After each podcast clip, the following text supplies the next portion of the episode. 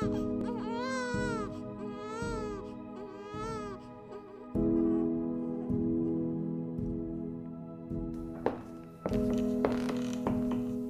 ولدت دنيا جديدة وصانع أبواب آخر.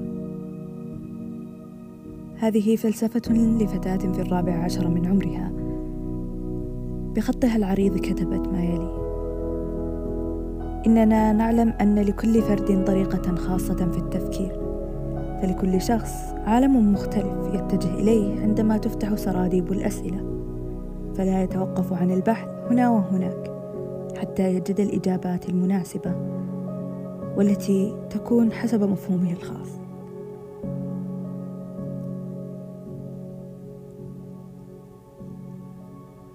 ولكن قد تترك بعض الإجابات القليل من الثقوب في باب السؤال. مما يجعل البعض ينزعج من دخول الهواء البارد. ليرفض بعضهم الإجابة الغير مكتملة فيبحث عن الكمال في إجابته. وهنا تبدأ مرحلة عرض الأفكار الخاصة التي قد يكون بعضها كافيا لإغلاق الباب ومنع دخول بعض التساؤلات. يوجد القليل من الأشخاص من يرفض إغلاق السؤال فيبدأ بفتح المزيد من الأبواب والكثير من النوافذ. فلا يتوقف حتى يجد بابا قد أقفل عليه. ليبقى بقية عمره يعاني من فوبيا الأبواب المغلقة ويظل يحاول لكن دون جدوى. فحتى مغلق الباب ذاته لا يعلم كيف يعيد فتح الباب. فيصاب هو أيضا بفوبيا الأبواب المغلقة. ويبدأ بالبحث عن الأبواب المفتوحة ليشعر بالراحة. راحة البحث عن الجواب. وشغف صنع الأبواب يملأ وجدانه. لكن يعلم أنه إذا قام بالانتهاء من صنع الباب سيبدأ بالبحث عن المزيد.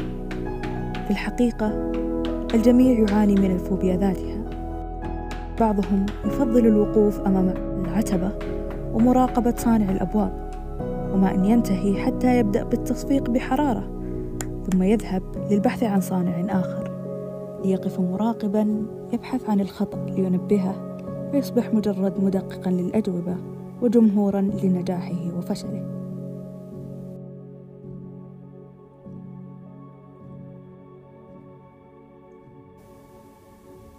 الأقصى من ذلك أن تكون أدوات الصانع حيث يقوم باستخدامك لإيجاد الجواب هل يستلذ بنجاحه إن كان باستخدام الغير؟ هذا أول ما يتبادر إلى ذهنك. ما يجوب بال الصانع أن تروسه قد تصدع. إن توقف عن البحث فتتآكل روحه عندما يمر صدى ضرب مطارقه على الباب قد يكون سريعا إذا كانت الإجابة رديئة وبطيئا عندما يريد التفاصيل المهمة. حسنا. دعنا من هذا. بظنك من وجد أول باب؟ من الذي صنعه؟ من بدأ هذا الجنون كله؟ فما إن يصرخ الطفل عند ولادته حتى يفتح أول باب فيبكي هلعا من أخرجني إلى عالم صانعي الأبواب من ومن ومن؟